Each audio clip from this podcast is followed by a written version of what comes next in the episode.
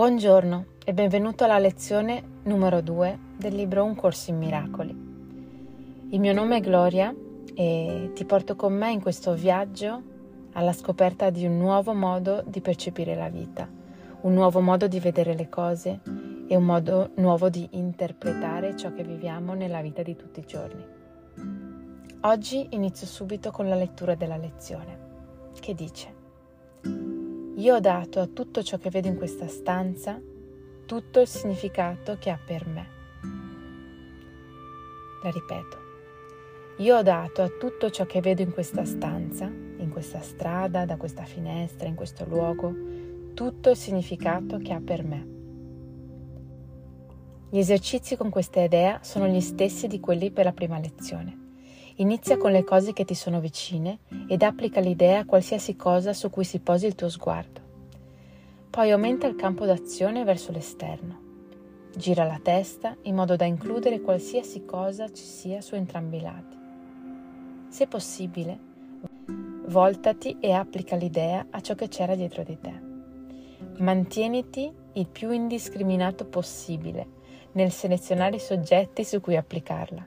Non concentrarti su nulla in particolare e non cercare di includere tutto ciò che vedi in una certa area, altrimenti introdurrai tensione nell'esercizio. Guardati intorno semplicemente e abbastanza velocemente, cercando di evitare di selezionare a seconda della dimensione, lucentezza, colore, materiale o importanza relativa per te. Prendi i soggetti semplicemente man mano che li vedi. Cerca di applicare l'esercizio con uguale facilità ad un corpo o ad un bottone, ad una mosca o ad un pavimento, ad un braccio o, da, o ad una mela. L'unico criterio per applicare l'idea a qualcosa è semplicemente che i tuoi occhi vi siano posati sopra.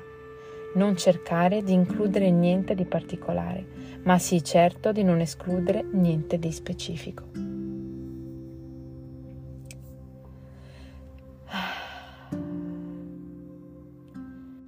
Se riprendiamo uh, la lezione numero uno di ieri, che diceva che niente di ciò che vedo ha significato, ma ha significato perché io do un'interpretazione ed una storia. Questa lezione numero due diciamo che è, è la sua evoluzione. Dice appunto che il significato alle cose glielo do io. Io do il significato alla mia mano, alla sedia, ad un volto. E questa è la mia libertà.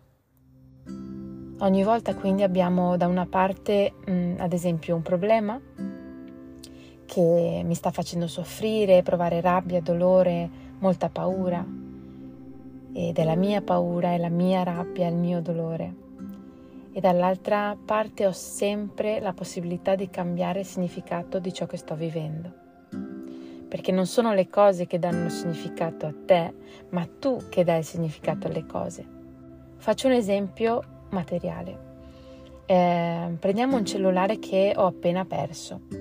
Questo avvenimento mi fa perdere la pace, perché magari per comprare questo cellulare ho dovuto spendere molti soldi e risparmiare e lavorare molto per poterlo acquistare. O magari dentro ci sono delle foto a, alle quali tengo particolarmente. Sono io a dare valore a questo oggetto e quindi a questa esperienza e alle mie emozioni.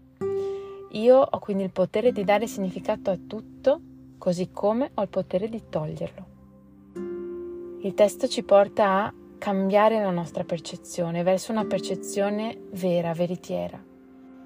E quindi quando è che la nostra percezione eh, non è veritiera? Beh, quando ci fa soffrire, quando ci fa provare dolore.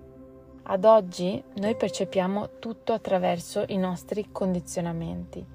A volte le nostre percezioni, percezioni ci portano anche in strade di successo magari, ma sempre con un velo di paura di sottofondo. Dal punto di vista dell'ego è sempre una percezione dualista. La percezione corretta invece è unica. Infatti tante volte pensa, accade che intraprendiamo un cammino e iniziamo a cambiare aspetti della nostra vita, ma in fondo abbiamo dentro una percezione che dice silenziosamente ma in modo latente: ma dove vuoi cambiare? Non ce la farai mai. E così inizi ad avere dubbi, dubbi e paure. Beh, questa è una percezione chiaramente errata, perché una percezione vera ti fa procedere in pace e a passo sicuro. Il testo ci porta piano piano a disfare questo conflitto che sentiamo e ad iniziare a capire che la visione che abbiamo di noi stessi si può ampliare. E così possiamo cominciare a capire che il miracolo è proprio un cambio di percezione. Ci siamo sempre creduti separati, ci siamo sempre creduti mh, qualcosa di definito o da definire. E abbiamo creato appunto l'ego. L'ego è questo sistema di pensiero in cui noi crediamo di essere donne, uomini, alti, bassi, separati. Ci crediamo un corpo, eh, un corpo separato dalla creazione di Dio. Quindi ora forse è arrivato il momento di lasciare andare queste resistenze. Siamo cresciuti definendoci, eh, rispondendo alla domanda eh, chi sei, Gloria? Beh, io sono figlia di, eh, faccio questo, ho studiato questo, i miei progetti sono questi. Ci siamo sempre definiti limitati. Il testo ci mostra come possiamo invece cominciare a togliere queste barriere e ad avere un mondo più ampio, un mondo più espansivo, continuando però a vivere le stesse cose, nel senso che non dobbiamo cambiare la nostra vita di tutti i giorni, ma è proprio nella vita che definiamo di tutti i giorni dove possiamo trovare il miracolo delle cose. Tornando al fulcro della lezione numero due, la lezione numero due ci invita ad iniziare a rompere lo schema mentale che definisce tutte le cose. Possiamo cominciare quindi a liberarci dai significati. Io sono questo, quello, e possiamo incontrare la libertà di pensiero. Beh, pensa a questo. Noi abbiamo bisogno di dare un significato a tutto, perché ci definisce. Quando siamo noi stessi quelli che stanno definendo. Bene, finiamo questo momento insieme ricordando che possiamo dare un significato diverso a quello che vogliamo e siamo responsabili del mondo che vediamo.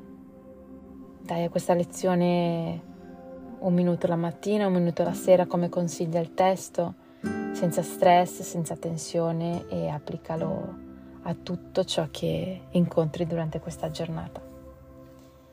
Continuiamo domani con la lezione numero tre.